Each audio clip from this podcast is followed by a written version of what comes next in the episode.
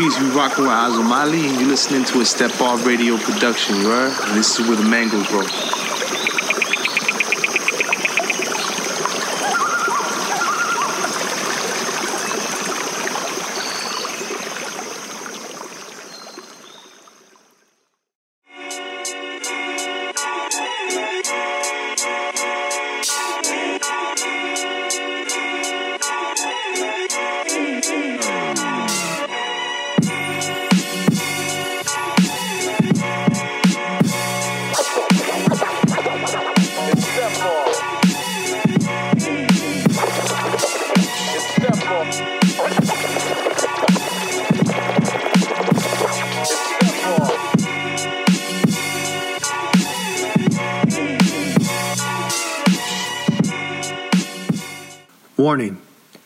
Today's episode contains graphic discussions of racial profiling and police violence. Viewer discretion is advised. Internets, welcome to another episode of Step Off Radio, the official podcast of Step Off Magazine. We got an amazing show lined up for you guys today on the podcast. Today I'm joined by none other than recording artist Azomali. He's an underground hip hop artist from Freeport, New York. Strong Island in the house today. He is of Afro Colombian descent, and for the past 14 years, he's made music as an artist in New York's underground hip hop scene.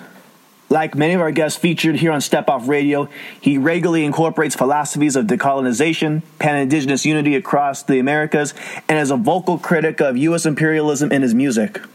This honestly is an interview that has been a long time in the making, guys. I had a wonderful conversation with Azomali covering a wide variety of topics, and I can't wait to share it with you all. First, we have some words from our friends of the show, and then we will return with my conversation with the one and only Azomali. See you soon. Cuba Raza, powerful, persistent, and prolific. We are Perseverance Clothing.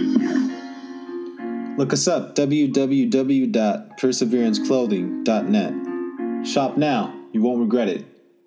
Y que la raza. Shout out to Step Off Magazine. Stay up, listen up. We out here. Much love.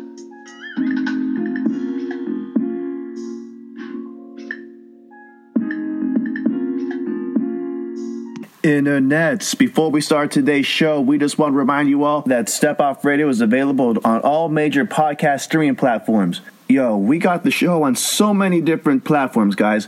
We got available on Apple Podcast, Spotify, Google Podcast, Stitcher, iHeart Podcast Network, Pocket Cast, Radio Public, Podcast Addict, Overcast, Breaker, Podchaser, TuneIn, and of course, SoundCloud. Step Off Radio is 100% free with minimal commercial interference, and we're always bringing you that rough, rugged, and raw hip hop, art, culture, and contemporary politics.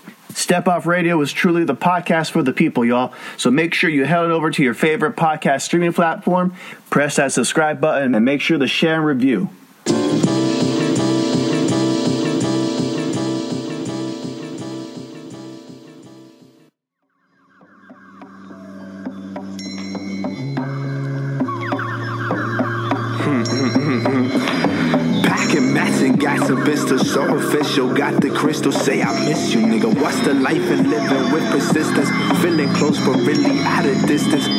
Search for you inside of her. Trying to search for you inside of me. Question thoughts and part my sanity. Exit back and forth reality.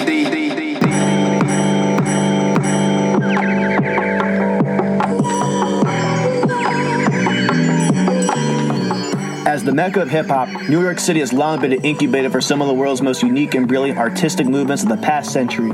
Bringing sounds, cultures, traditions, and people from all around the world together, it comes as no surprise that hip hop has not only served as music of the streets and the pulse of the people, but has functioned as a means to speak truth to power. Continuing on in this tradition is none other than Freeport MC Azomali. Inspired by artists such as Nas, Mobb Deep, Lauryn Hill, and Mos Def, Azomali has managed to create his own unique sound to create inspirational music that is not only accessible for modern listeners, but timeless for future generations to come as well. Whether rapping about Colombia's beauty, incorporating ancestral sounds, or emceeing about his journeys through the streets of New York, Azomali serves as a link between two worlds. Effortlessly switching back and forth between English and Spanish, Azomali combines both the influences of his Colombian roots with that of the New York sound. From traditional Colombian music to boom bap to modern day sounds of drill music, Azomali creates a tapestry of sounds, ideas, and philosophies in his music that is quite unlike anything being created by his peers in the underground hip hop scene of New York City. Having garnered a dedicated and growing following online, Azomali has quickly become one of the most prominent torchbearers at the forefront of indigenous resistance in underground hip hop far beyond the borders of his home base in New York. During our discussion, we were able to talk about Azomali's personal history growing up in the streets of Freeport, New York, his mixtape Where the Mangoes Grow, his move out to Southern California, and the contrast between East Coast and West Coast culture, as well as his incorporations of decolonization, indigenous resistance, and hip hop. With that said, we here at Step Off Radio are proud to present with you all a conversation with the one and only Azomali. All right, internets, welcome back to another episode of Step Off Radio, the official podcast of Step Off Magazine. Today, I got a very special guest here on the show today, coming straight out of Freeport, New York. We got the one and only Azomali. You might know him for collaborating with the brothers Cosmic Force. Also, you might have heard him on the LA Natives podcast. Welcome to the show, brother. Hey, Tlazocamati relative. Yo, shout out to Cosmic Force. Shout out to LA Natives. Shout out to Underground Hip Hop Blog. Shout out to Step Off Radio. You know what I'm saying? We out here, 516 from New York, New York. no doubt, so, man. Yo, brother, thanks again for taking the time out of your day to come be with us. You know, for our listeners that may not be familiar with you and your work, you know, tell us a little bit about yourself. Tell us your name, your age, where you're from, and what is it exactly that you do? Who is Azomali? All right. Well, my name is Azomali, and it's a Nahua word for tranquility. You know, I, I strive to look for that in, in the world of the world of chaos that we constantly live in. You know, it's very constant. It's very important to keep your inner waters constantly in a in a state of uh, peace, so you can make the best decisions that you can, and, and, it provides more room for you to operate through your heart space. A lot of our relatives say, you know, like Zero said, you know, our bodies are made out of more than eighty five percent water it's, it's very important to keep that water nice and uh, serene. I'm uh, 27 years young, and I'm from Freeport, New York. My family's Colombian. Uh, my mom's from Medellin, and my dad's from Bogota. No doubt, man. With that said, man, let's start from the beginning. Tell us a little bit about your early years. Did you grow up in a musical or artistic household? You know, and if you did, what kind of music were you listening to growing up? You know, what was getting played in the household regularly? A lot of old school cumbia. You know, cumbia a lot of people don't know this, but cumbia comes from the African word cumbe, which is in, I don't know exactly what African uh, language, but it, it, means to move. You know, it's, it's, uh, it's a genre of music that was created in a revolutionary setting, you know, of oppressed peoples, you know, of people that had been enslaved from Africa and then the natives that were currently within Cartagena or in the Santa Marta region. You know, that's what I listened to a lot when I was at my house. You know, I, I grew up in a single household you know what I'm saying, with my mom's, and she was always working, so I was raised basically by my grandparents. My grandpa always always had that playing. He used to play the old school cumbia, like you know, like stuff you can still hear the African influence is heavy, and you know, with the drums and las gaitas and the different ritmos, and you know that stuff. That's my childhood basically feels like it's always had that playing in the background, you know.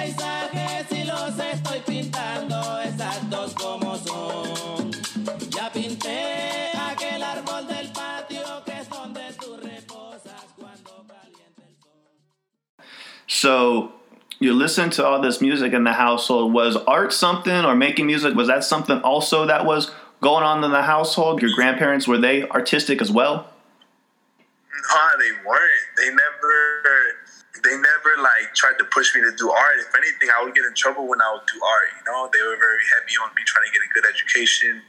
I was always actually getting in trouble for being creative or being artistic because they were so worried that I would stray away from the route of doing things in a certain systematic like process that uh, they felt that I was kind of a daydreamer, and that carried on to my whole life. It's like a gift and a curse, you know. My my art stems from that space, that space of blissfulness, and so art unfortunately wasn't present in my household, but it was present in my friendships growing up. You know, as a young individual, you know, shout out to Roberto, Joel, and Andy you know, those are like my brothers. You know, uh, I grew up with them when I was younger, and you know, they, they showed me a lot growing up. You know, they, they introduced me to my first Mobb Deep track, my first Nas song, my first Wu Tang song. Those things, like, I remember the shift, the shift in my mind when I heard that. You know, I had to have been like, what, like nine years old, eight, eight years old when I first heard my first Wu Tang song. No doubt, man. You know, like let's let's hop into that, man. You know, describe that first feeling when you first fell in love with hip hop. You know, because you're from New York. That is the the genesis, the mecca, the birthplace of hip hop. You know, so for our listeners out there, kind of paint a picture for them. You know, how you first got into hip hop culture. Like, tell take us on that journey. All right, so we were uh, we were sitting down and and I heard this song coming from uh, Joel's room, and I was wondering what it was, and I was like when I had walked in, you know, I saw him, I saw him bumping Quiet Storm. Quiet Storm was the first real, real, if you want to say real hip hop song I ever heard. That song like shifted, you know, like my mind. You know, it was something that I have felt. You know, that and uh, Survival of the Fittest.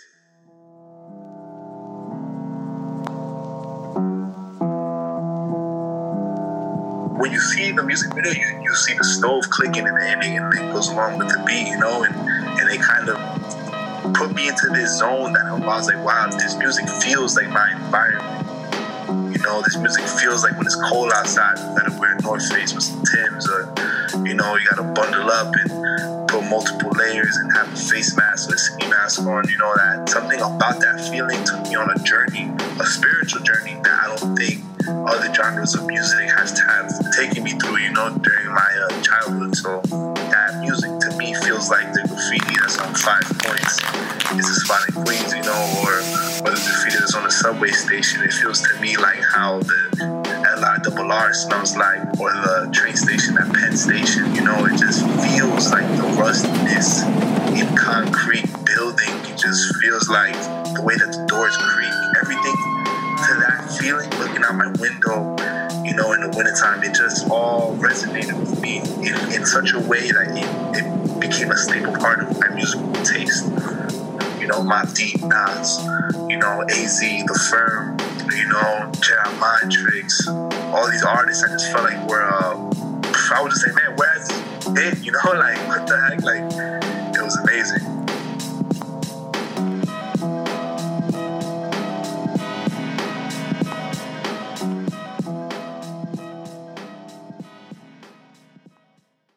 you're growing up and you're listening to all this classic boom bap New York hip hop, you know, contemporary underground hip hop artists, like you said, like Jedi Mind. What was the moment when like you actually decided to pick up the pen and start making music of your own? Like you were like, this is something that I want to do. You kind of go from being uh, an observer and actually being a participant in the culture.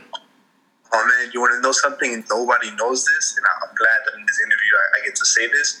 I had an album. I had the Clipse. I don't know if you know the group, the Clipse. Mm-hmm. It was of Malice and, and Pusha T, and I would listen to their stuff, and for some odd reason, I would hear their songs, and I would rewrite their songs, and I would erase the parts of the songs where I felt like they could have done better in, and then I would put my part that I felt like it could have ended a rhyme better, and I would say those songs to myself because I felt like I preferred it to be written that way. and then I was just like, man, why am I so meticulous about how I want their verses to end? I was like, what the heck's wrong with me?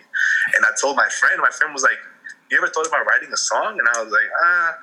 And then he, uh, we were we were freestyling in the room about like random shit, and uh, he he showed me a pair of socks. There were just some socks on the floor. I forgot what rhyme that I said, but he was like, "Yo, like, you know, like, like, yo, you got this, bro." He was like, "That was that was really good," and I was just like, "Yeah."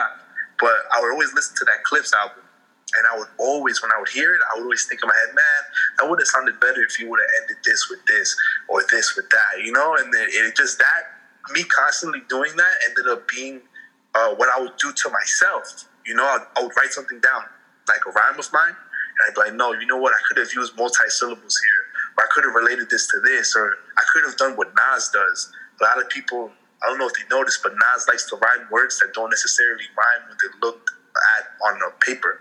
Mm-hmm. You know, like like he'll say criminal in style,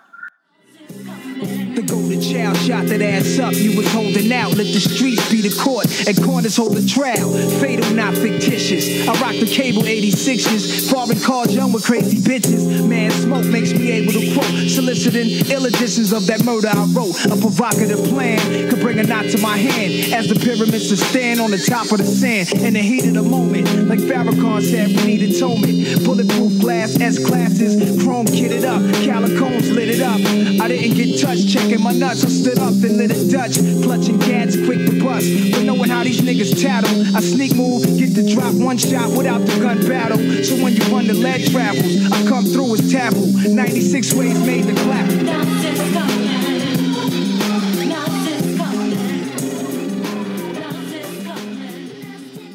You know, like if you look at it like style and criminal, don't you know what I'm saying? Like that's that. I don't know. That's that Queen shit. That's like that New York shit. Like so to me, that a bunch of those things would I would always factor in, and I was listening to a lot of Mos Def, a lot of comments. So it was just like this concoction of different beautiful sources of artistic inspiration that were pouring into me at that time because my friend's older brother, Joel, he had this huge list of artists. And every day I would just go in download it to my little iPod, ones that you would have to go like that. And I would be able to have on shuffle and just hear different music. And every time that he downloaded a new artist, I would study the discography.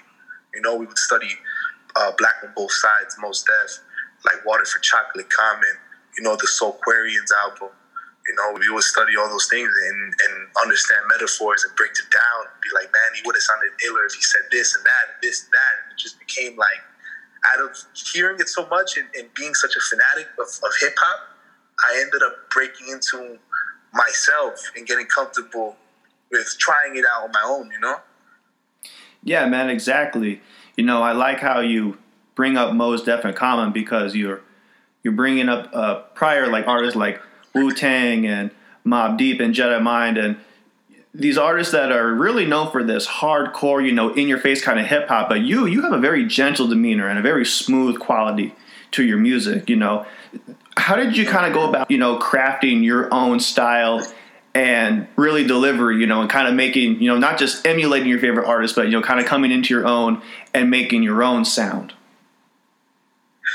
that happened when my my influences grew beyond hip hop, and I started looking for inspiration outside of, of hip hop. You know, I started listening to a lot of folk music, you know, a lot of classical music, a lot of old school cumbias, you know, and I started studying rhythmic patterns that weren't in, in hip hop, but to me were, were like I was like, oh, okay, that's dope. Like that person's flowing, and I started understanding the concept of like I don't have to say too much to say a lot, or I don't have to scream to get my message across.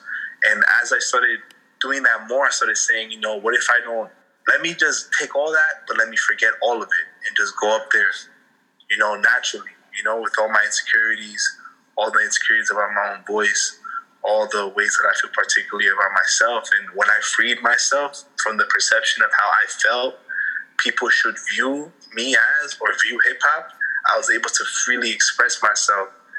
And it's funny because I used to write poems a lot. And I was going through a lot, so I would write poems and I'd be sad, so my voice would be low. I just finished crying, and, and that kind of my crying voice kind of kind of developed into being my my my rhythmic pattern or, or the melody that I choose to stitch a lot of my songs with. You know? Yeah, exactly. You know, and so uh, how old are you at this point when you actually start making music on your own? First song that I ever recorded, I was what, 13 years old, 12 years old. I, I recorded it in a place called 8 West Studio. That place got shot up like a few weeks after I recorded there. You know, it's crazy. So this is about like uh, 2007, around that time? I think so. Yeah. I, I remember that I was definitely not in high school yet. Oh You damn! know, So, so this is pre. So this I is pre high school. then.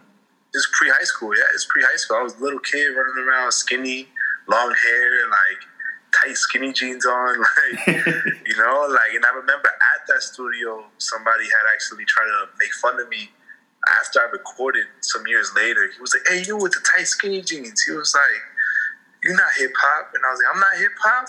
I was like, "So, yo, I don't know what I was thinking because this is a stranger, a grown man." I was like, so so battle me. And I went upstairs and I battled him, you know, and I won, you know. Rest in peace to uh, Mossberg Fresh. That's who I, I had battled right there in the studio that I first recorded at. You know? Yeah, man, no doubt. So you're you're making music from this young age. And I like how earlier in the conversation, like you said about your influences, something I think that New York hip hop in particular is iconic for is that it sounds like the environment. Like you said, Mobb Deep, it sounds like how you think New York sounds. If you listen to Big L, if you listen to Nas, if you listen to OC, AZ, you know. Of course. That sounds like New York. And a lot of people, you know, they picture that. They, it invokes that image of the city. And, you know, obviously as an MC, it's not just your musical influence that affect your music you know it's also the environment you're around as well. You know tell us a little bit about your experience growing up in freeport new york you know paint a picture of growing up in your neighborhood and in what ways your community you know and perhaps new york as a whole you know kind of molded and shaped your perspective and in turn the sound and the content in your music. I would say the thing about Freeport, New York that had molded my music was the amount of influence of bachata in the area. There's a large Dominican community there you know, there's a large uh, Salvadorian and Colombian community there. And just hearing that in the background every day, it, it allowed me to just kind of hear and connect back to different people's motherlands. And it made me think about my own motherland, you know, and, and that's a whole different, you know, that's a whole different story. You know, like it was, uh, I was able to grasp what I, I could within the environment growing up. There was always very in a rush. Everything was like this, you know, and I used to always feel like I was kind of slower. Not slower, but I was more slow, slower paced than the people around me. So I would learn to appreciate, you know what I'm saying, the, little things, you know, the, the way that things felt, the way that New York kind of teaches you how to kind of be quiet. You know, it teaches you not to be quiet like you're silencing yourself in an oppressive manner, but to be quiet because you're observing. You know, I, I learned that. You know, I freaking going to the park every day in Freeport, New York was like a breath of fresh air. You know, my father, when he would come around on certain days a week that I was able to, because my parents had been divorced, you know, we would go feed ducks at, the, at, at this uh, pond, and he would teach me to connect around nature. You know, and, and all these things factored into me being a lot more gentle, you know, especially with myself and with those around me than a lot of my uh, peers. You know, I, I would feel the stress. You know, so it was a combination of living in this world where internally I felt fine, but the world around me felt very hostile. You know, there's certain things you couldn't do. You know, you get your bike stolen, you get jumped, you get beat up. You know, you have to watch it back, you go to the barbershop. Just, you know, things that would make me even more go into myself. You know, and, and, and it served as like a motivation for me to find a portal of self happiness. Know, as a as a young adult or as a, a kid. You know.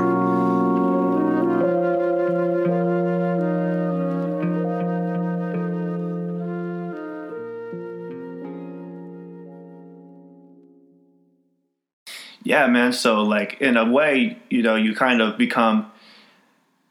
You know, no one knows you better than yourself, you know. But when you become even more introspective, you know, you know yourself in an even more intimate way.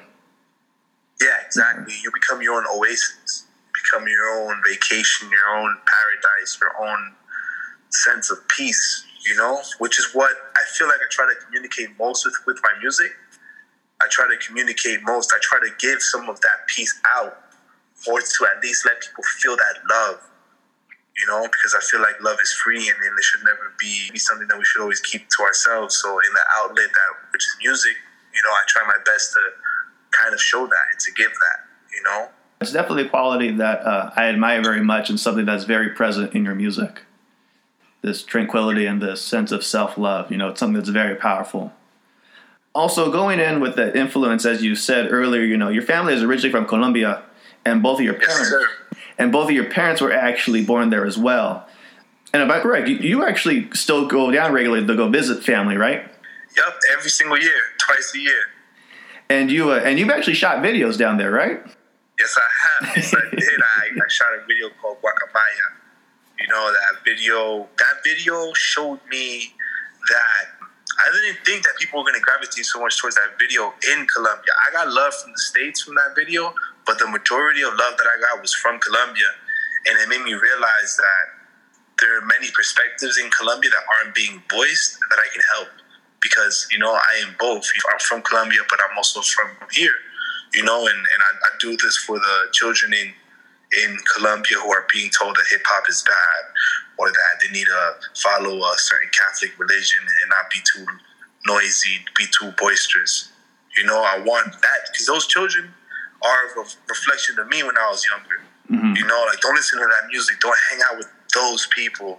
Like, you know, you don't want to be in, in the streets or X, Y, and Z, you know, when, when in reality, all I'm doing is creating art. And it's, there's a little Colombian kid that's seeing that and, and it makes him think, well, if he could do it, then, you know, fuck it, like, I can do it too you know, then that's that to me means the world to me. You know, you can't put a price on that. Yeah, precisely, man. You know, like let's dive a little deeper on that. You know, give to give a little perspective for some of our listeners here in the states. You know, there's some people that never travel outside the country, like their own state, or like they're even or their own state, or their own block for that matter. You know, so, you know, tell us a little bit about your experiences traveling back to your family's homeland. You know, as an artist with this international perspective, you know, how is traveling to Colombia and like the, and the global South really as a whole, how has that informed you, not just as an artist, but like as an individual as well? Well, the way that it's uh, the way that it's impacted me is that it, it's always made me feel, and, and I don't know if this makes sense, but when I would go out there, I would feel like I would absorb the tropical landscape, and it would be inside of my soul when I would go back to New York, and I would almost feel like I don't know, like the oasis was existing within my memory, you know, in the most sacred parts of my mind. And when I go out there, I, every time that I go out there, I would feel refreshed. I would feel like, in some kind of way or some kind of shape or form, connecting with my ancestors, I would feel more rooted and, and, and deeply in tune with who I am or with my responsibility or or with what are my duties you know, and and yeah, that's something that greatly influenced me. When whenever I make music, I feel like I can feel the the parrots, you know, flying around, like you know, through my soul. You know, like I can feel the the Amazon rainforest around me. I can feel that rain, you know, and, and when I would be in uh, Colombia, what I would like to do a lot, when I would, you know, being within environments like the Amazon rainforest or or I was being in Rio del Cauca or you know any natural environment, I would always keep one headphone in. Know, I would always keep one headphone in, and I had the, the iPad still spin it didn't need like Wi-Fi to use or any kind of signal. And I would listen to people, and I would listen to the environment around me at this at the same time. I I think about two things: I'm learning more about hip hop, more about music, and learning about my roots. You know, and and and my own family, and that's something that I'll never forget you know, being able to do that now allows me to synonymously think about Colombia when I'm listening to certain tracks and certain records and seeing the difference within the urban environments. Particularly in, in Medellin, all of the bricks are this red color, and it just reminded me of how that color is reminiscent to, to the melanin inside of people's skin over there. And, and reminiscent to the land. If you go out to the mountains to a certain point, you'll see that they have natural red clay that's used for those bricks. You know? Yeah, man. You know, and one one thing I do like about it, in your music is that like there's a conscious effort on your behalf to include the indigenous culture and your own indigenous family lineage in your music. Because and it's not something you see in a lot of like you know quote unquote you know New York hip hop. Like because when you think about New York hip hop you know you think like people think Tim's North Face Yankee Fitteds you know graffiti culture you know dark grimy sampled beats you know and stuff like that I don't think a lot of people's first impression when they think of New York artists is particularly, you know, related to indigenous culture, at least not in the same way that it is like necessarily out here in the Southwest. But you're extremely well versed in indigenous culture and that of your ancestors in Colombia. You know, tell us about your journey learning about your own indigeneity and working that not just into your music, but your own daily life as well.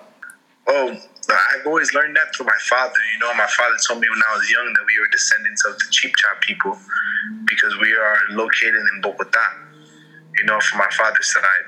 And uh, learning about that and helping to add that to uh, hop to me was very natural. you know, because I believe that hip hop itself is a ritual, you know, and if I can be within prayer, within song, then I believe that it brings me even closer to my ancestors in a way that's not maybe not the way that a lot of people would imagine, you know, and that's where I was, you know, mentally, emotionally when I was in this concrete environment. And the more that I dug into that, the more that I was able to help apply it to the world around me, to go into oneself to help paint the world around you, you know, and, and I, I have to also give great thanks to individuals like Jack from Cosmic Force, you know, Native Threat from Cosmic Force, to Zero, to Pulques Jaguar, because they showed me the way and they showed me different, you know, teachings that I don't think that I would have ever been able to learn if I was still in New York, you know. And when I went to California, my like my mind just tripled and quadrupled. I was like, wow, you know, just when I thought that I knew the world, the world is so much more bigger than what my imagination can even conceive. And that to me is something that, you know, one thing that you can never take away from somebody is what they already know, you know, or what they've learned. You know, that's knowledge. You know, knowledge is empowering. Knowledge of oneself. You know, knowledge of oneself equates to knowledge of others. Knowledge of things around you. You know, of your circumference. You know, so that's where. That's why I feel like I've been able to branch out as to where a lot of people that I knew, you know, felt that hip hop should be a certain way, or it's all about bars and hooks, or it's all about the grimy samples. Yes, it's all about that, but it's also about so much more, you know, and so much more that I feel like a lot of people don't take into consideration. You know, um, I think that my approach also stems from kind of kindness and that softness within myself. You know, and people see that as different. People see that as unique. You know, to me, it's it's just me trying to find a way to reflect the love and happiness that I feel like should be occurring throughout all of the earth. You know, and with that being said, I want to say uh, Bogota will always be indigenous land, no matter how much the metropolis grows. And I want to recognize it's Muisca territory, and it's a very sacred place. You know, very sacred place. The emerald is sacred, the gold is sacred, the water is sacred, the trees are sacred, the salt is sacred. It says that, you know, the Muisca people, we were people of the salt. You know, that was our main trade. You know, we would trade salt, we would have salt mines, we would pay homage to the earth. Every day is a ritual. Every lyric, every bar, every delivery, every word that I feel like I can bring from the from the mind that is in my heart, that to me is the offering that I can give, you know, via poetry or via music. So that's how I feel like reflecting on those aspects that I'm able to find the parallels between indigeneity and hip hop. You know? Yeah, no doubt, man. And one thing also I admire about you that you expressed right now is this willingness to be open and to explore more than just what's around you in your immediate environment. And one way that you yourself have lived that out is that you no longer live in New York. You know, you've since uh, relocated to the West Coast, right? Yes, sir. We are relocated to LA. Yeah, man. You know, like tell us about that. What was the catalyst that influenced your decision to ultimately move out and relocate to the West Coast? Because that ain't no small feat, man. That's all the way across the country. hey, you know what's wild? Shout out again to Pulques Jaguar. You know, he he didn't know me at all, and I had made that song "Fuck Trump." Trance. Music with Indian chants. Pendulum swinging the weight of an elephant, breaking the back of an elephant ant. Special intelligence while developing, killing the president. Right where we stand. Swimming through beaches while covering allegiance and spreading diseases like I was white Jesus. Taking the what do you know? Tell me like what do you grow? Tell me like who do you are? Tell me like how do you grow? Breaking apart to the master design. Breaking and cracking your spine. Leaving the stars of a line. Hopping the future behind. Nigga, the stars of a line. Julius, Julius, Julius, Juvenile. Breaking the back and I'm rocking the crucifix. Don't give a fuck if you've never been used to this. Breaking it down on the way to the nucleus. Woo. All my niggas on the spaceship. Give a fuck about the matrix. Give a fuck about the matrix. and I had actually made that song in the studio as a freestyle after I had recorded my album. Uh, shout out to Will Harris, you know, Sabella Studios. He he just played the beat, you know, and he said, "Give it your best shot." And I was like, "Oh, like you sure?" You know, and that's how evolution is, right? You know, you're in uncomfortable settings, you're trying out new things, and I ended up killing that shit. And uh, Pulques Jaguar reached out, and he was like, "Hey, brother, uh, you don't know me, but I'm having something called Mexica New Year, and I would like to uh, let you know that if you're down to perform, to come through." I didn't know anybody. I didn't even know about the indigenous scene in LA.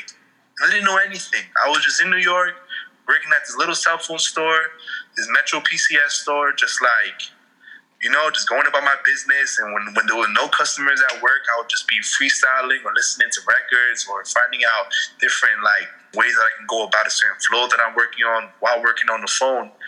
And I would Google images of California, and I was like, okay, Lancaster, okay, that's that. Freaking Palmdale, okay, that's that. Palm Springs, and then I was like, LA. I was like, Mariachi Plaza, what is that? And I, and I looked it up and I was like, oh, Boyle Heights. And I, you know, like, I was like, huh, like, this is dope. And then when I went out there, I was like, I was so scared. You know, there was so many people in front of me on that stage, but it felt so good to break out of that shell. And I think that was a major step in my growth as an artist and, and being, was seeing that seeing that there's people that believe in the same things that I believe in. In New York, there's people in pockets that believe in that, and I honor them each individually. But in New York, I always felt like people were like, "That's cool." Like they would hear like an indigenous reference, and they'll be like, "That's dope," but they they wouldn't feel it the way that a lot of people would feel it out here. You know, and, and I always felt like people thought that I was spitting dope stuff, but they never really cared to really understand what it was. But when I came out here and I saw people coming up to me saying, "Oh, I'm from this lineage," or "Thank you for shouting out the Purepecha," "Thank you for making that reference to Tazumal," you know, like it, uh, it showed me that there's a there's world, there's a whole world, you know, whether it's in New York, because New York has beautiful artists too, and, and its own scene, its own way of going about things, or if it's LA, or if it's Texas, or if it's anywhere around the world, if it's Colombia, freaking Ecuador, Venezuela, El Salvador, that there's people that are resonating with you in ways that you will never know until you go down there and you see for yourself, you know?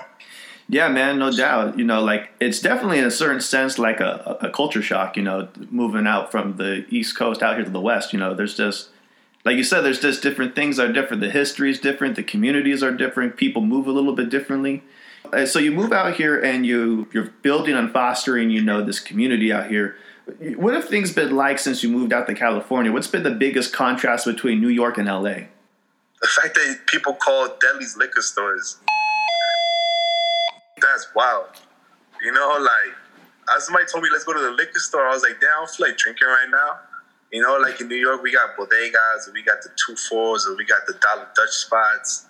So it was kind of strange but not strange. It was unusual to see that there's no bodegas in California, you know. And I was just like, wow, it's wild, you know. But there are liquor stores, so it makes me feel like now when I go out to get stuff in New York, I'm gonna tell somebody to go to the liquor store, and they're gonna be like, "You try to drink?" You know, like that's the one thing that was one of the biggest contrasts. And also, I saw how in New York, whether there is a huge impact from Dominican and Puerto Rican culture or Caribbean culture uh, there is a huge impact here from Central American and Mexican culture or Mexica culture. You know, it's a lot more prominent. You know, you go to a 7 Eleven in California and you see the spicy candies, you know, that, that come from Mexico. You don't see that in New York for nothing. You have to go to like a deli or to a certain store to see that in New York, compare probably to Corona, Queens, you know, to see that. So it was dope to see that. You know, it was dope to see that they have jarritos, you know, you can get them at like 7 Eleven and you know, like in New York, you know, they mostly just got like I don't know, just like regular regular sodas, you know. Mm-hmm. But it was dope to see how the environment contrasts and how that translates to how things are built. You know, you have a lot of houses here that are built a certain particular way that are, you know, reminiscent to a quote unquote Mexican style housing or the adobe houses. That's because you know, Mexico, California was Mexico for a long time.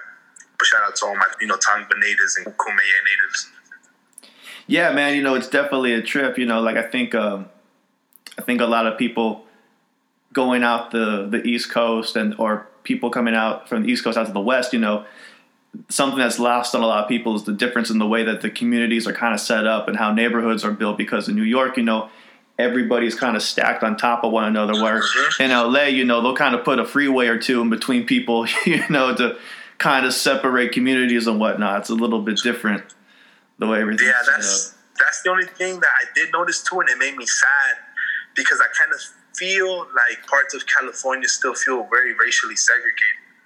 You know, maybe not directly, but you could tell that there's differences within neighborhoods. You know, and, and it it made me sad. You know, it, it made me sad because I got so used to being in New York where everybody grew up in the same projects or everybody grew up in the same town, the same hood, in the same building you know, coming to California, I started seeing like, wow, like this is an all brown neighborhood, and this is a mostly predominantly black neighborhood, and then this is an all white neighborhood.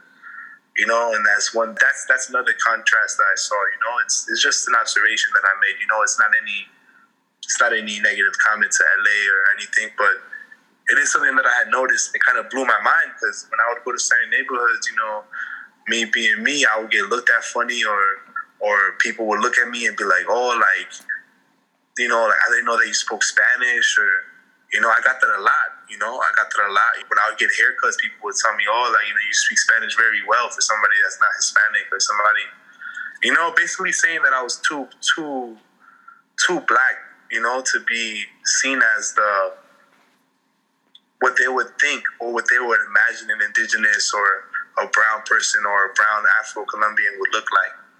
You know, Yeah. that's the you know just certain places and kind of this kind of hurt. You know, Yeah, man. You know, like it's um, unfortunately how like the communities have kind of come up here in California. It's a trip, man. You know, I went out to to New York a couple of years ago, and it's just a trip how like you could literally go over a block or two, and you the the, the neighborhoods can change. You know, Yeah, just on that block. You know, yeah, it's like on a dime, you know, like we're here in California, you know, you kind of got to go a little bit. Like you said, you might go from like a, you know, a quote unquote Latino Hispanic neighborhood and then you go to the quote unquote, you know, nicer, rich white neighborhood or something like that. But you got to travel a little bit, you know, where yeah. You have to go far. You have to go far, and you can see the big line. You're like, oh shit, okay, like I'm in Beverly Hills now, like, and it's way different from like you know the other parts that are that are surrounding that have people of color. You know, or like, oh shit, I'm in Calabasas. You're like, oh nah, like you know, like it's just different. Yeah, man. It's very interesting to see how different communities have been built up and designed over the years, just depending on what region of the country you're in. Yeah, Yeah. yeah, and, and, and it got me curious to how other places might be. I was like, man, I wonder how uh, different parts of Texas are. I started wondering, like, you know, what is Idaho like?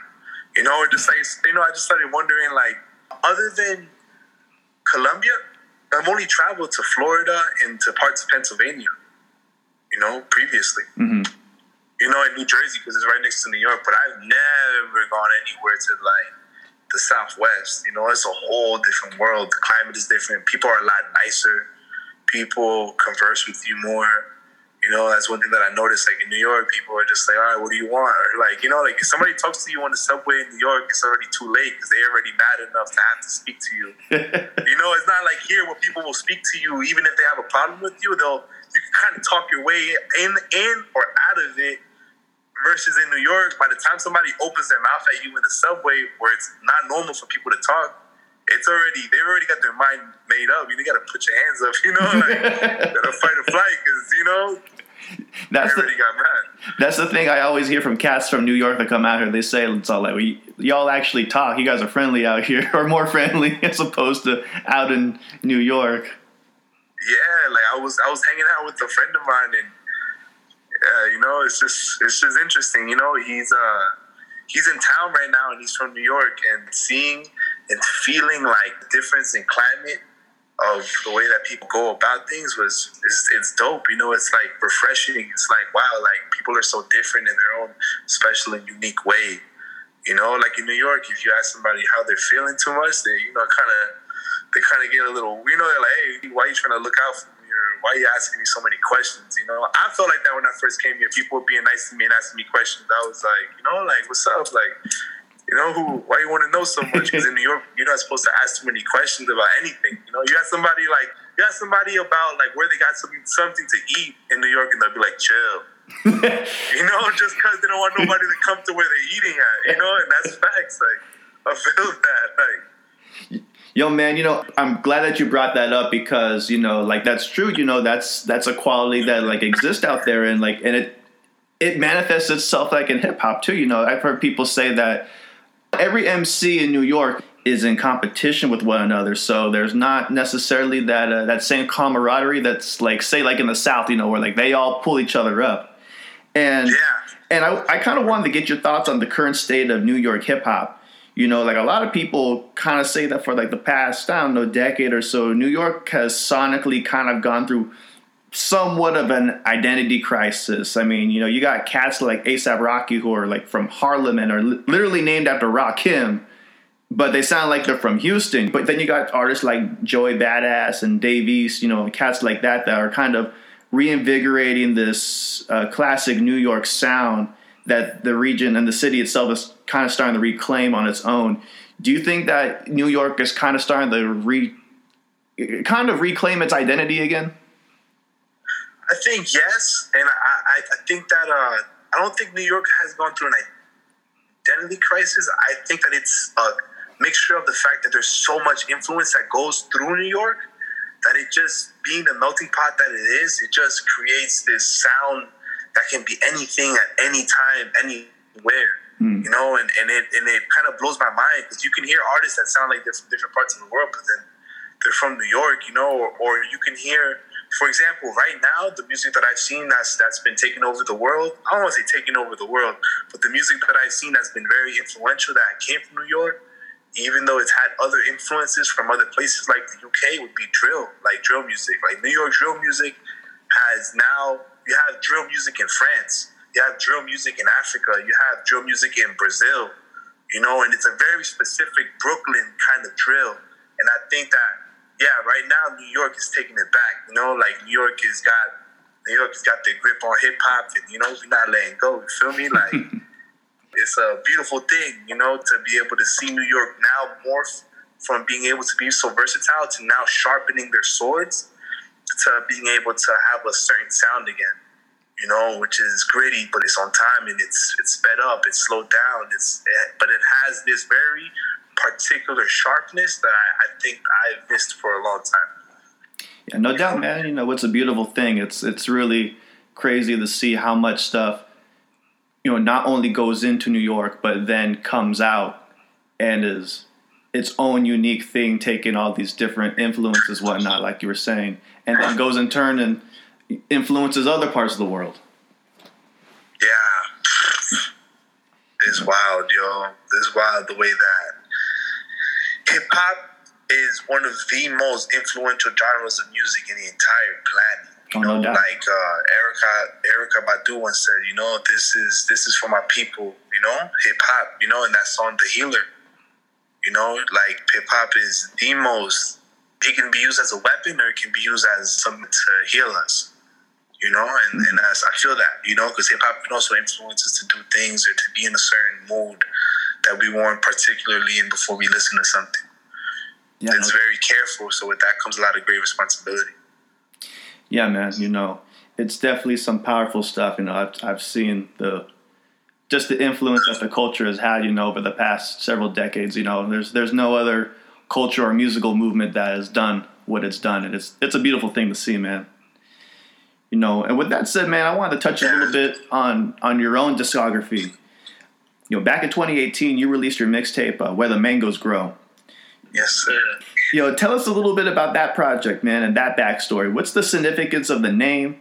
what was the recording process like for that project and kind of describe the journey of it all coming together all right so where the mangoes grow was uh, was something that was made with after having a conversation with my father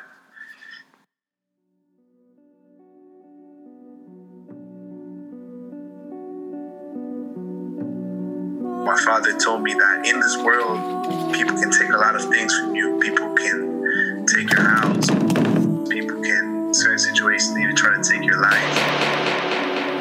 What they can never do is take your spirit, take the soul that's inside of you, and the mangoes don't just grow in some Amazon rainforest or in some island in the middle of a blue ocean. You know, the mangoes grow inside of your heart. You know, and, and once you realize that that self love lives within you, I think once the world realizes that, the world will no longer feel the need to pillage and destroy and rape Mother Earth's resources.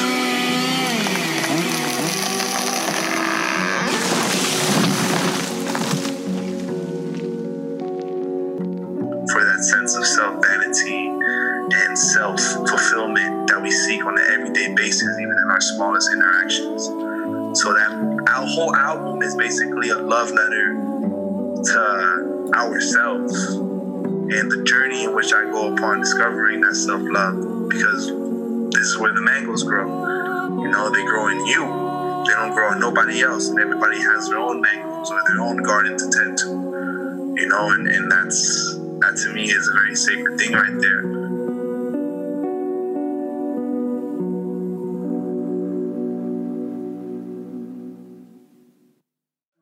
Album took a while to make, but it didn't take too long. It took just the right time, and I just released it. I just like said, you know, like this feels like it belongs to the universe. You know, I didn't want to hold on to it for too long, and I'm very happy the way that it's impacted people. I have a lot of voicemails on that album, a lot of messages, a lot of stuff on that album that's very tender and very dear to me.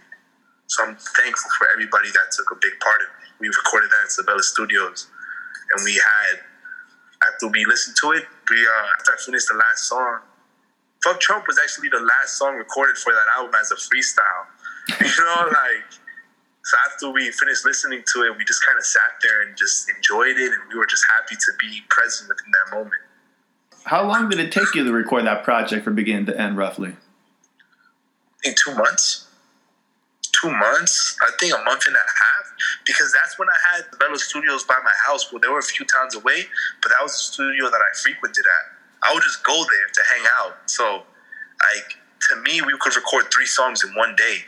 You know, what what took longer though was conveying all the little interludes and all the little samples and, and all these little things, you know, all the voicemails, you know, the the message, the conversation with my father that I have on that album in the beginning of the song Indica.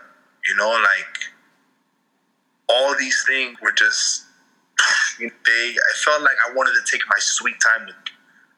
And it paid off. You know, and I actually have another album coming soon called Mango. You know, it's gonna be the Guacamaya is featured in that song. Tranquilo is featured in that song. You know, shout out to La Clica, shout out to 360 Degrees Music Group. You know, like those. You know, that's it's gonna be dope. And I have an album 1492 that's dropping soon. You know, I haven't to all my people waiting on that. It's not. It's not that it's not done. It's done. I, I will officially say this in this interview. That album is done, but I just want to wait to the right time to release it. And I want that to be a big thank you to everybody in every community that has supported me unconditionally at that. Yeah, man, that's it's funny. That was actually the next question up. I was going to ask you about 1492 on Mango. You know, tell us what you can about those projects, man, because you know the the people the people are excited and waiting for those two, man. Well, 1492 originally, a lot of people don't know this, was originally titled Sometimes We Find the Emerald in the Pouring Rain. Because when I was in Santa Marta in the in the rainforest, I had this beautiful necklace, you know, and, and I lost it. You know, it was a quartz crystal that was carved and cut into a pear shape, kind of like the way diamonds are, and I had it with a rope, and I had it wire wrapped. I wire wrapped it myself and it came off, you know. And I thought, man, whoever finds that's going to be lucky because, particularly on that day, it was a huge storm, and all you could do was look down. And I thought about how that's a reflection of the gifts in one's life. Even when you feel like you're down and out, you know, you could find that gem, you know, that emerald. And the emerald is sacred, you know, to where my father's lineage comes from. You know, we pray to the emerald. You know, like it's synonymous with life, with Mother Creation, with Kichawaya, you know, Mother Earth. And yeah, you know, so that's where that comes from. You know, sometimes you find the emerald in the pouring rain. And then I was like, maybe that's too long, so I changed it to 1492. I actually have an interlude of that situation with the rain falling with Cosmic Force on there. You know, a lot of people don't know that. You know, where I got a little scene where in Colombia and they're like, hey man, uh, you know, do you are you sure you know how to get to Teyuna? You know, which is a sacred city. You know, it means treasure. You know, in in uh, Arhuaco, a sacred language. You know, that's from La Santa Marta. Yeah, you know, that's you know that album's dropping soon. It's done. It's done. Everybody listening is done. I know it took two years to make that. It's done, and it has features from a lot of artists within the community. You know, I want to kind of still keep us surprised, but yeah. I'm excited to hear it, man, and I know a lot of other people, so we're we're definitely eager to hear it when it drops. Another thing I wanted to touch on, man, is that uh, you have a gift as an MC of being a natural storyteller, and you're able to effortlessly paint a picture for a listener to see in their head. Something that that I wanted to confirm from you, you know, is it true that you don't write down your lyrics, man? That you just spit straight from the dome? Well, yes. Yes, because honestly, it takes too long. Don't get it twisted though. My pen game is ferocious. Like, not, I'm not trying to sound cocky. my pen game, I'm very fond of my pen game, and I've worked really hard to be able to do it that way. But writing to me takes too much time. It makes me overthink things. It makes me nervous while I'm reciting it. So it's not. I wouldn't just see it as a gift. I would just see it as a ways of means to be able to get by and be able to do things as efficiently as possible. If I can record things straight from the heart, the way that they are at that exact moment, to me, that's the goal to take. You know, and, and I approach that with a lot of my songs. You know, you can ask people, you can ask people that have been there, there with me, they'll be like, So you didn't write? You don't have anything to write? They're like, So are you ready to go up? And I'm like, Yeah, sure. And I just try to give it my best. If you listen to all of my songs, they each have, they, they each either stutter, either say something wrong, and I want to keep that because I think that it's also just like an emerald or a natural stone that has natural inclusions. I want to make sure that the natural process is recorded as much as possible, and that's something that can't be polished away necessarily. Yeah, man, you know, it's definitely a talent because when people think about that, you know, they think like Big or Jay Z, you know, people that do everything in their head and then they just go into the booth and just bam, you know, like, you know, one or two takes and knock it out like that. It's definitely a, a commendable talent, man, you know, to be able to just spit it straight from the heart like that, you know, and not have do too many uh, retakes or anything like that, you know. So salute to you, brother. You know. salute to you. Yeah, it's you know, and, and I feel like we all do that in a certain parts of our lives. We all wing it one way or another. So I think a lot of us have that same kind of talent or approach to things. We just exercise and express it in different outlets. Kind of touching also on your music, you know, your music comes from a position that is decidedly pro-indigenous, and your music is layered with messages of indigenous empowerment and spirituality. As an artist, what responsibility or obligation do you believe hip hop artists in particular have in our society to be speakers of truth to power, especially when expressing dissent challenging institutions that perpetuate and uphold repressive systems are doing so much, you know, just blatantly out in the open now these days? Think that the responsibility that we have is to speak on those injustices and to keep it real 100%. Also, while expressing, you know, indigenous or tribal identity, to respect the tribes in which we're speaking on. Because it makes no sense for me to say that I honor a certain tribe in the song and then to disrespect them or to disrespect their land when I'm present there you know, whether it is aiding to aiding to the manipulation of the land or siding with powers that be or governmental forces that continue on in the pillaging of its natural resources. So I think it's important to be all the way through way way through, you know, when it comes to that.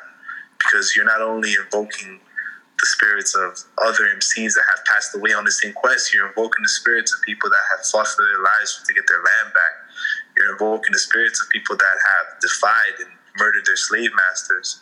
You know, you're invoking the spirits of people that have done things to change the outcome for the future beneficiality of their generations in a positive way under the oppression of the colonial occupation that is now America, you know, or the United States of America.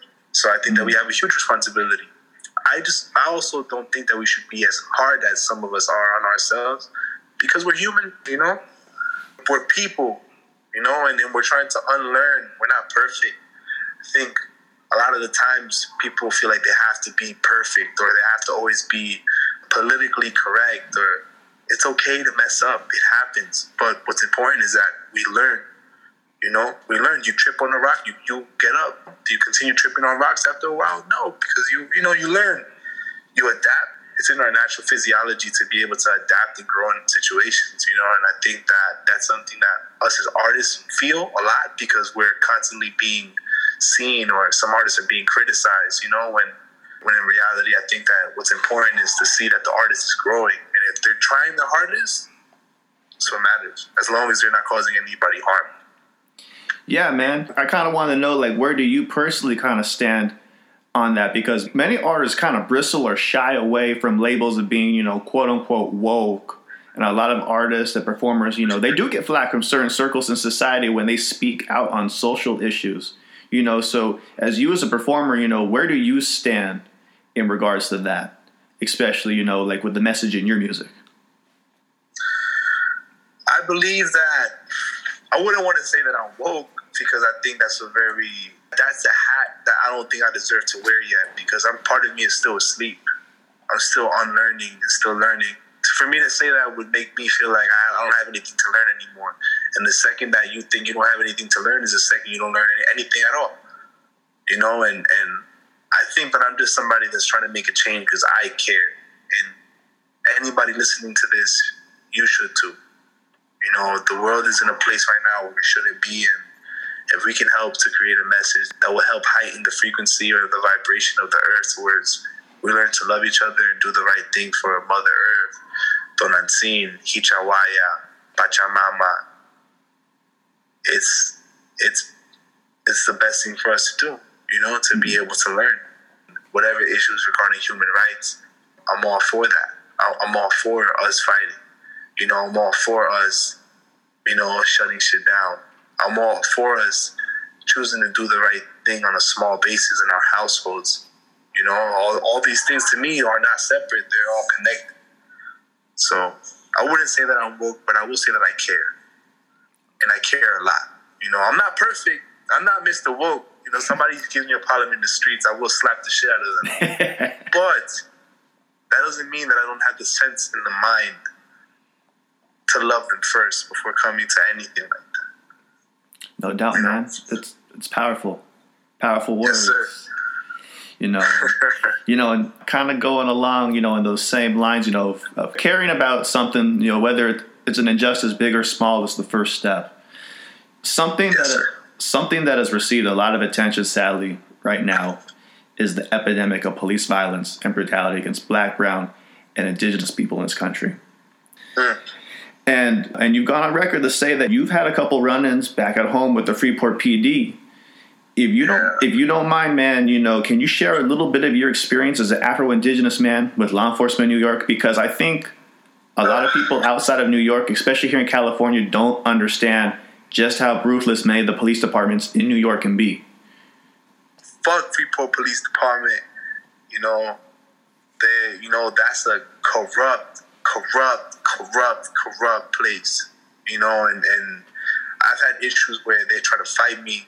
I've had issues where they seek me out because I had outed out one of their officers as an abuser within the community who pistol whipped somebody that I knew when they were trying to help resuscitate somebody that was dying, and they let them die.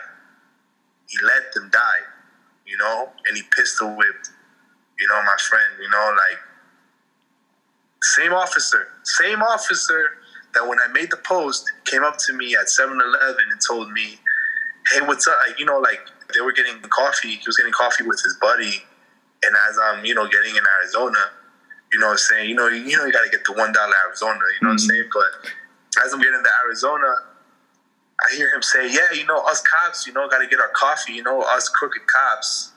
And I was the only one there, and I already knew and I was like, oh man, I hate this shit. Every day, you know, when I would get pulled over, they would search me in the car for guns, search me in the car for weed, search me in the car for possession of any kind of narcotic substance that I just don't have.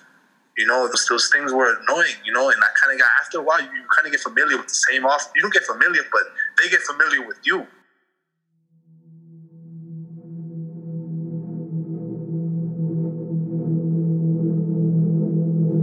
You know, I was always told that once a police officer falls in love with your car, with your plate number, oh man, good luck trying to get them off you because they're gonna pull you over every single time. So I turned around eventually and I told him, hey, you know, it's freedom of speech. You know, I can say whatever it is that I want. You know, and, and then he said, oh, yeah. And then he was like, next time you want to talk shit about me on the internet, if you really value your life, you keep my name out your fucking mouth. And I was like, oh, where is that so? What you gonna do? Shoot me? And then he was like, oh, I'm not saying that, you know. And I guess he got nervous because I him know, like, you know, I'm not scared of you. And then his man, the other police officer, came from behind me and he told me, do it, pussy, do it, do it. I'll fuck you up right now. You know, and I remember both of them cornering me. One was in the front, one was in the back. You know, I was these cops are smart. You know, they're trying to get a reaction out of me. If I would have snuffed him or if I would have grabbed a gun or do anything that would put any of us in harm's way, you know, immediately I would be the one seen as the agitator for simply defending myself, you know, and, and it was caught on camera. You know, I don't have the footage no more, but 7 Eleven had the footage of them coming up to me for no reason, basically one behind me, one in front of me, basically practically sandwiching me to get me to do something. You know, and I told him, take your badge off then. Take your badge off and see me outside. You know, but they didn't want to do that because they know that they want to work everything to work in a way where they're always in a position of power. And a position of power is in a position where they're feared. You know, they can smell fear. You know, I have instances where I've just been by myself, you know, outside in front of my building,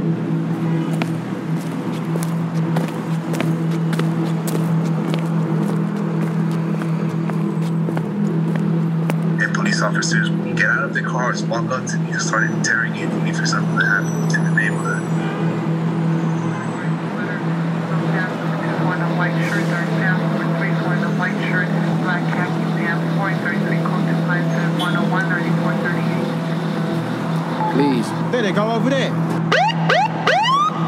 NYPD, let me see your hands. Put your hands behind your back. Don't you fucking move, you hear me? Voice, voice, voice, voice, voice, voice, voice, voice, voice, voice, voice.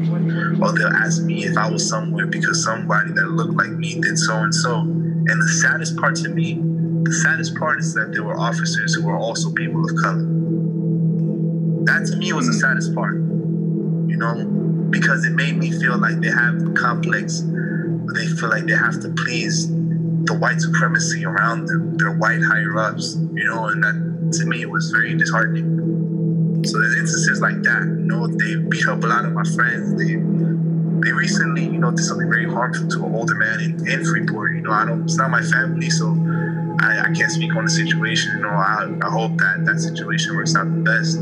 But yeah, you know, they're they're they're on it. The Freeport Police Department is crooked. New York Police Department is crooked. They'll hop out on like they're in a gang because they are. They're the biggest gang in the United States of America. You know.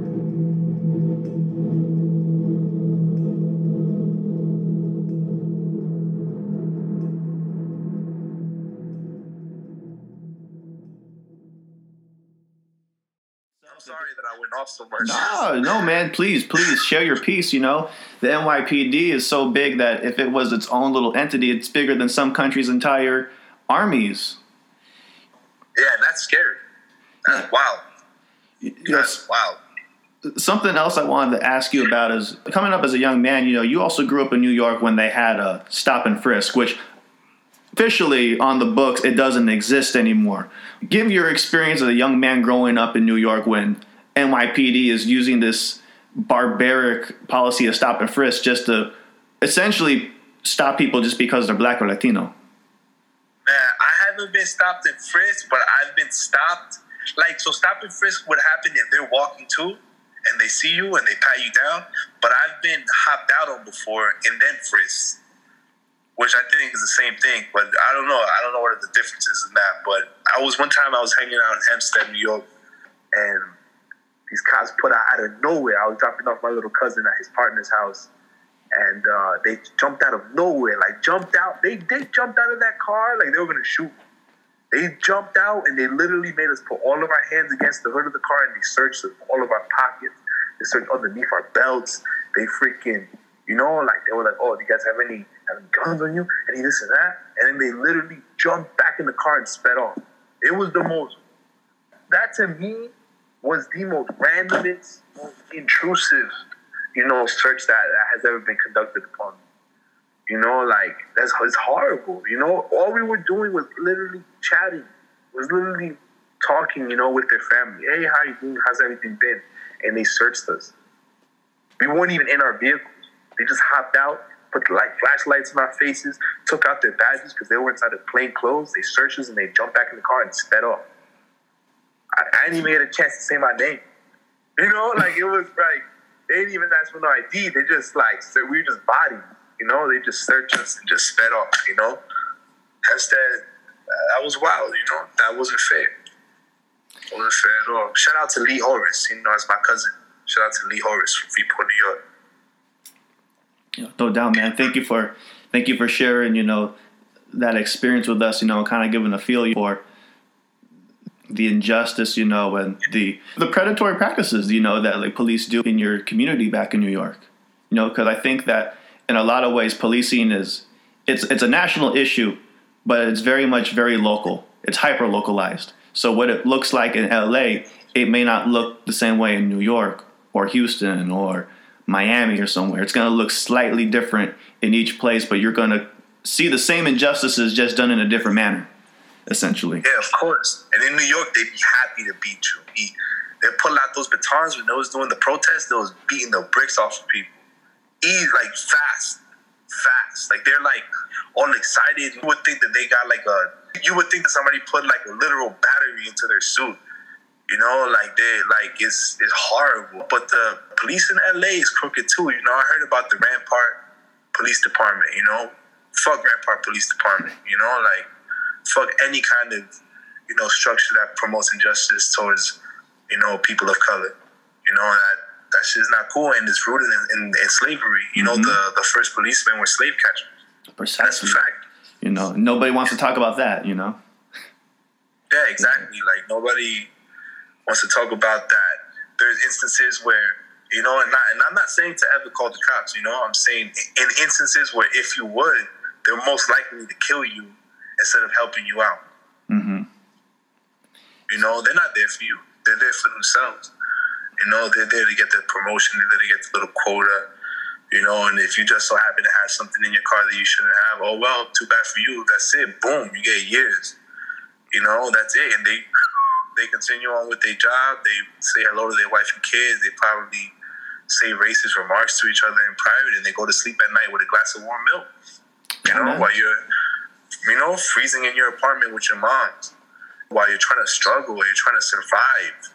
You know, you're trying to trying to you're, you're trying to get a job, or trying to look less menacing as a person of color to get a job, while you're trying to whitewash yourself to get that job.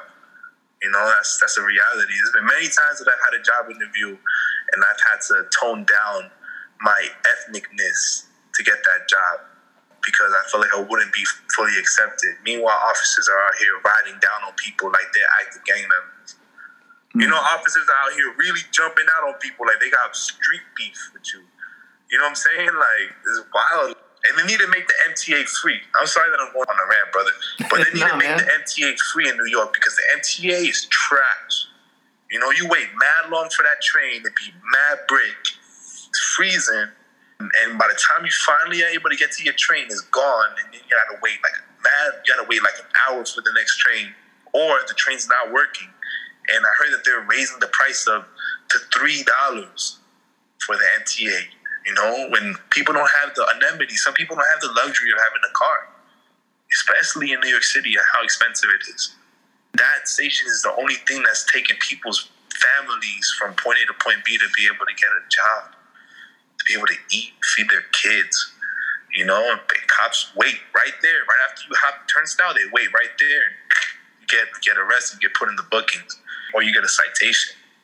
You know, it's not, you know, it's not fair. It's not fair at all. You know, and they're benefiting off of other people's suffering. Yeah, man. Thank you for sharing your your experiences and giving our listeners a national perspective outside of their community. You know that they otherwise might not hear, man. Because you're giving us the real deal. You know, and I appreciate that. Thank you. Thank and thank, thank you for letting me speak. You know, I'm a lot of things like to keep to myself. Of course, man. Uh, something that you touched upon was a lot of times what we have to do is tone ourselves down to meet the white gaze, if you will. You know, whether it's for in society, for job opportunities, or or even promotions if you're already in a job. And something that I do like is that you you combat that in your music. Along with indigenous empowerment in your music, there's a strong philosophy of decolonization in your artwork. And the term gets thrown around a lot these days, both in academia and online across social media as a hashtag or a buzzword. But I wanted to ask you, brother, you know, what does decolonization mean to you both personally and how it's expressed and manifested in your music and your own daily life? Think that decolonization is expressed first and foremost by killing the colonizer in your head, which promotes and perpetuates toxic masculinity, perpetuates sexism, perpetuates rape culture, perpetuates self hating, perpetuates the police state, perpetuates the ego that we have on an everyday basis. And decolonizing is learning and unlearning. And it's not just subjectively only for people of indigenous descent to the Americas. It's for people that have African roots. It's for people that have roots in Asia. Because we've all, in some way, one way, shape, or form, all of our ancestors have been somehow raped by the same colonizer. Maybe not the same nation, but the colonizer itself. That mentality has affected us and caused us to plunge economically into systems that don't even benefit its own people, mm. systems that aren't even accurate. How is it that while people were still living in caves, that the Mexica Empire the Egyptian Empire were flourishing, flourishing. How is it that while people were dying of, you know, plagues, we were flourishing? And that's something that I think that we need to take into perspective. We've been had this on lock. Whether you're indigenous to any part of earth, it's not only just white people that are colonizers. It's a mentality now. It's a disease that slowly creeps in you. You know, and I think that it's important for us to understand that we need to rid ourselves of that kind of mentality because if we don't, we will continue to contribute to Mother Earth dying. Mother Earth doesn't have eyes, it just has feelings, just has oceans, the roots that are the, the veins in the trees. And I think that if we don't decolonize, we will do the same damage, if not greater, I don't think we can do greater because you know the white man has a lot of fucked up damage, but we can do a great deal of damage if we don't decolonize. So decolonizing for me means to be mindful and to learn that certain things that we partake in on an everyday basis that might seem okay are not.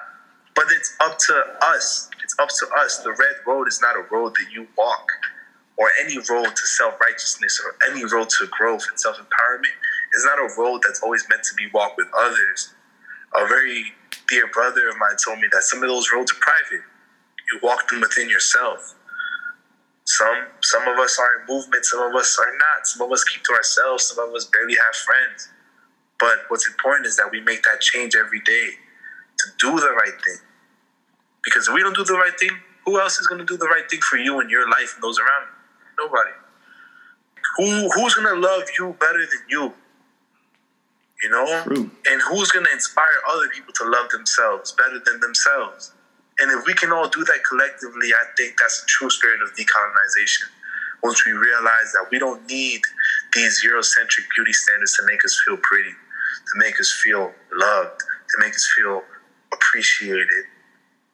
It used to break my heart every time that I would go to a job interview and I would have to take out my braids or I would have to change my appearance. I would have to put on these stupid pants on these stupid shoes, you know, like this real Wasichu uniform on just to be, hey, how you doing, sir? Like when that's not how I am, it's not how I feel inside, you know, like I don't want to work here.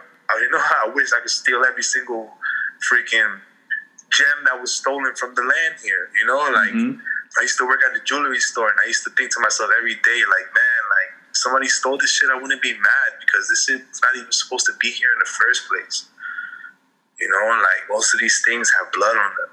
Like I said in the song Tranquilo, lágrimas lloro, la sangre que cae adentro del oro no cambia su brillo. We, we live in a world where these things are constantly commodified. Nobody bats an eye. So I used to think about that a lot, you know, like the, the settler's gaze affects it on a psychological level where if I go outside, I have to think, I like, if I want to walk into a white neighborhood, let me not look a certain way because I might get stopped That's fucked up that you have to even think that. That's not normal. That's not the way things should be. But that's how they are. You know, or if I go jogging, you know, I can't wear too much of a face mask because you'll, you'll you know, you'll something will happen to you. Know, rest in peace to the young brother that died while on the run. Rest in peace, Ahmaud Arbery. For real. Yeah, man. You know, it's it's powerful stuff, and I I love how this unflinching uh, message of decolonization is present throughout all of your music. And um, and speaking of decolonization, one of your regular collaborators in this hip hop thing is Cosmic Force, who we shouted out earlier. You know, Force. where I stand, rattle in hand, with my band, The say, live on another day, live on another day. Sus palos y pasisajes en el lago Iguaque y los borriquines que viven en la tierra Lenape. Lágrimas que caen adentro de el serape. Yo recuerdo de los mangos y también aguacates. Huesca cuando entro al combate. De la luna enamorado mientras hablo con Pachue. Blowing different, different in the trees. Maybe I could find a hibernation in this station. This a new sensation vibing on degrees. Maybe I could find a different world continuous when I've been flowing high across the seven seas. Maybe you could feel the way you ah. feel, but I could love you anyway, and even if you ah. disagree. Ah, Maybe if you realizing everything we live in life, living so different in the trees. Once you realize that all connections that are spiritual and written only maybe in the leaves. This is where the motherfucking mangoes grow. You tell me if you really flow, or if you disbelieve. But all I know is life is really different. Even when you pass this earth, you ain't gonna never ever leave. Exist in every particle, in every article, regardless written in the spitting that I breathe. Love, love, love. Connected with the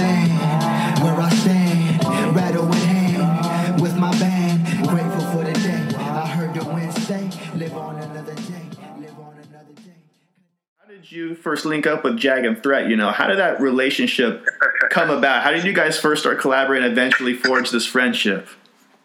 Oh man, you want to know, um, I actually did a show that day with El Vu and a couple of other people, and my ride um, ended up leaving on us and left on me, and everybody else got a ride. And I, I was too embarrassed to tell anybody that I needed a ride, so I found Jag, and I was like, "Yo, uh, can y'all give me a ride?" And it was when I was staying there, and I was staying at my friend's house, and he had fell asleep you know, and I was just like, oh shit, like what do I do? So we rode around in their car. It was me, Jag, uh, it was me, Jag Thread, and their partner, and, and I didn't know any of them, and I'm just there, like, what the heck do I do? I think it was my second to last day before heading back to New York, because I hadn't moved there yet. I was just there to do Mexica New Year, or just just kind of explore and be around and get to know spaces and to know the the area. Yeah, that's how I met them. After that, we just chopped it up, and Jag would always invite me to go eat, you know, with their partner and, and Thread as well, you know, and, and it was nice. You know, it was those are two solid, solid, solid, solid, solid individuals in the game that I, I, I owe my life to. I appreciate them a lot, you know, for real, for real. You know, shout out to Jag and Threat, you know, two real dope, down to earth brothers, you know, and well respected too, man. You know, they, they definitely walk the, the linea, you know, they walk the walk and they talk that talk. It's true. You know, It's true, and I think it's a very beautiful thing. It's a very beautiful thing to have been able to grow friendships that I feel like will last beyond lifetimes, yeah. will last generations. No doubt, man.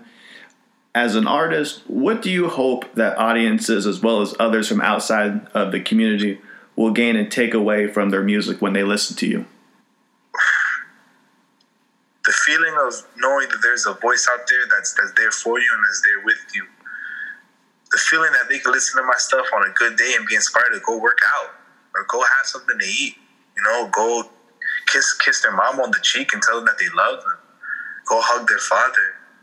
Music that will help them inspire them to be more gentle with themselves because they will remember that the person that made this music used to be a child just like the child that they have. And instead of reprimanding that child and making them feel bad for wanting to be creative or wanting to do things a different route than everybody else, they'll be more patient. So I think patience is what I hope everybody gains from listening to my music. Taking apart the fact that patience and being able to be understanding are key elements to decolonizing. And I also want to take away the fact that the set settler colonial state is bullshit. That's you know, it's bullshit, and and I want that to be known. And and, and I also wanted to learn that you don't have to have a particular style to be able to talk about social issues.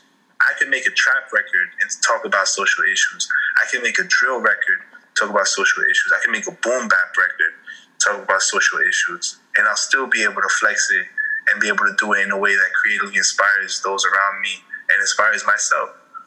To let them know that art is fluid, it's a fluid motion, so is hip hop. You know, what's important is your intention behind it. And I think that's one thing I hope people take away from it is the fluidity. To be able to do whatever and be whomever you want to be, no matter what anybody says to you, no matter how people want to label you, no matter what preconceived notion or thought people have of you, that they'll still be able to grow if you had one message to give to your fans directly, or if you could have your fans remember you by one thing, what would it be? A mango. And that the mangoes grow inside your heart. And love is free. Love is free forever.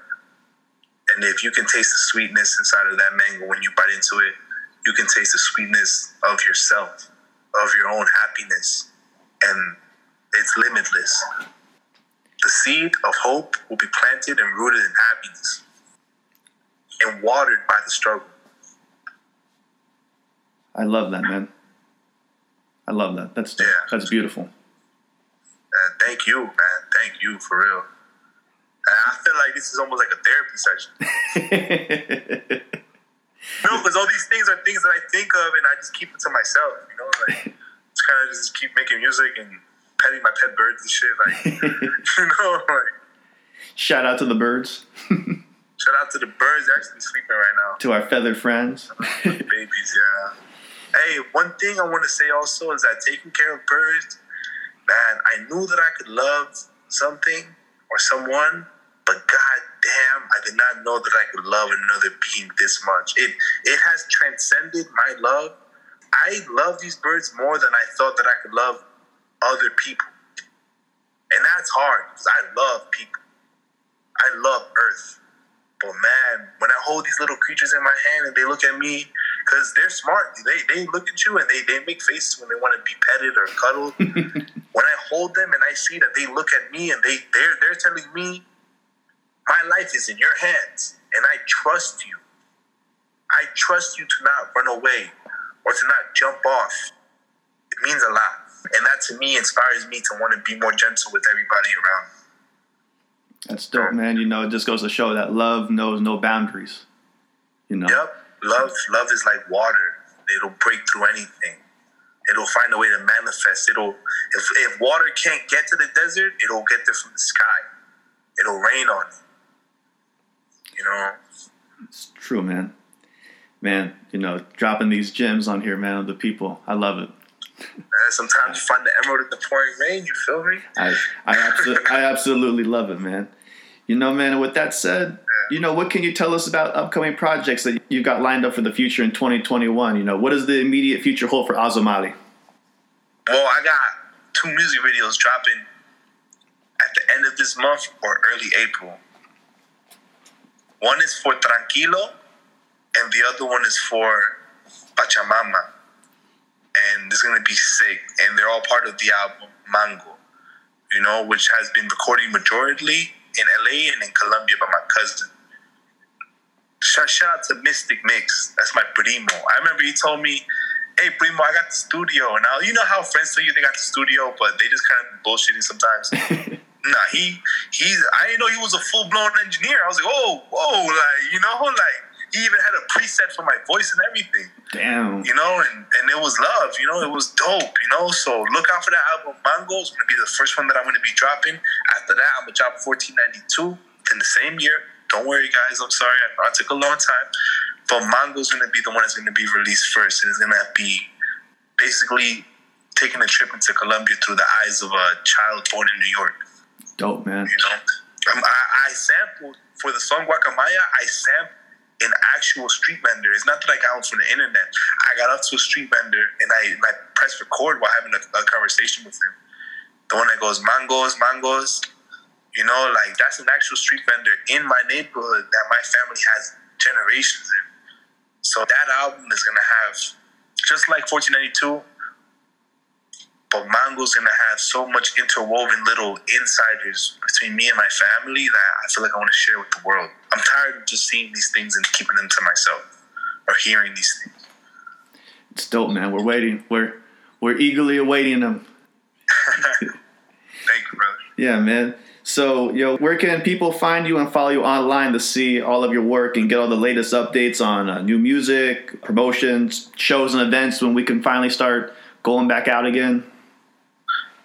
So find me on Instagram at Azomali1994, A Z O M A L I 1994. You can find me on SoundCloud Azomali. And you know, you'll you'll catch me at LA Natives Podcast. You'll catch me at Mexica New Year. You'll catch me at Gratefully at Underground Hip Hop Blog. You'll catch me on Step Off Magazine. You know, Step Off Radio. You know, you'll catch me here, hum- humbly and you know, like appreciatively, and you'll catch me in Colombia. So see me, we out here. You heard? no doubt, man. Yo, man, so with that said, you got any closing comments or anything else you want to let our listeners know about yourself or anything else I might have missed? Just make sure that whoever listens to this, I want to make sure that they know that if you're going through something right now, there's always people that are there to help you. And if there's not people that are there to help you, there's parts of yourself that are there to help you. So please be gentle with yourself if you're going through something. And I love you. And I know that you love you. And I know that we all love each other. You know, and I want to make sure that that's something that none of us forget. Love is free. That's the one thing in life that the government can never put a tax on. So with that being said, love yourselves. You know, Azomali loves you. You know, Step Off, you know, radio loves you. And we're all here together and we're all here to help each other, you know? Great, be great. Spread your wings. You know, grow, spread your roots. You know, don't let any kind of fascist colonial way of thinking get in the way between you and your dreams because the only thing that changes, the only thing that's between you and your dreams is colonialism. And it's the fact that they taught you that it's bad to sleepwalk. They taught you it's bad to achieve them. They taught you it's bad to think that you can make these things happen. And I, I mean that. I mean that for real.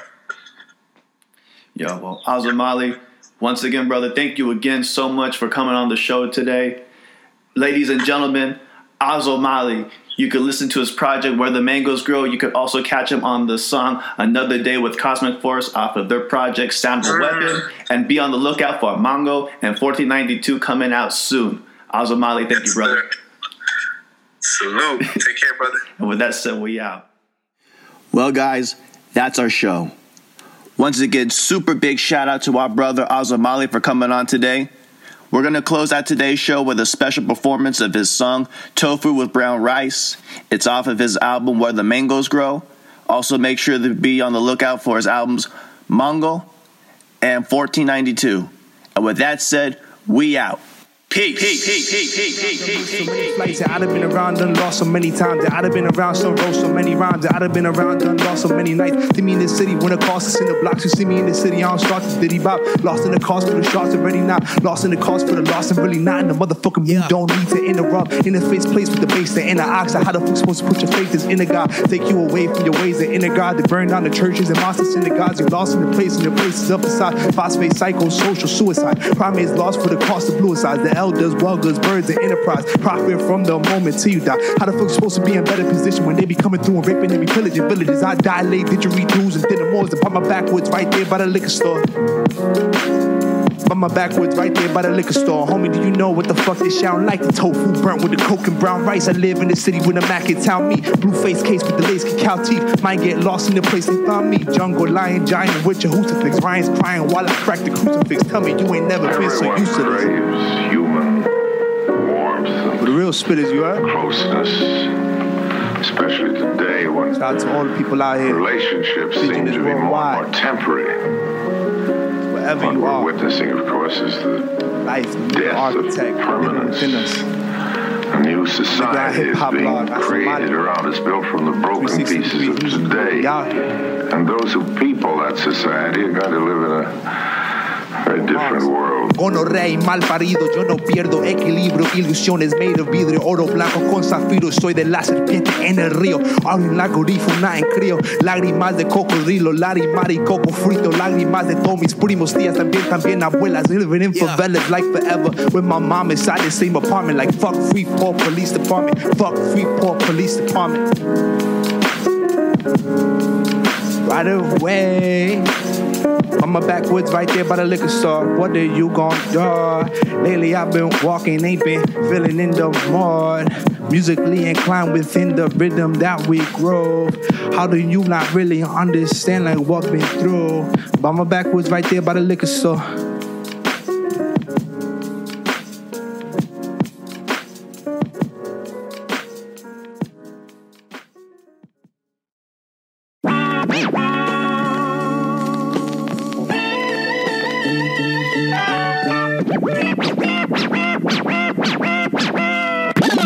This episode of Step Off Radio is recorded at the Justice Center, San Diego. Intro music done by DJ Root and additional music by the Daywolf Music Library. This has been a Step Off Magazine production.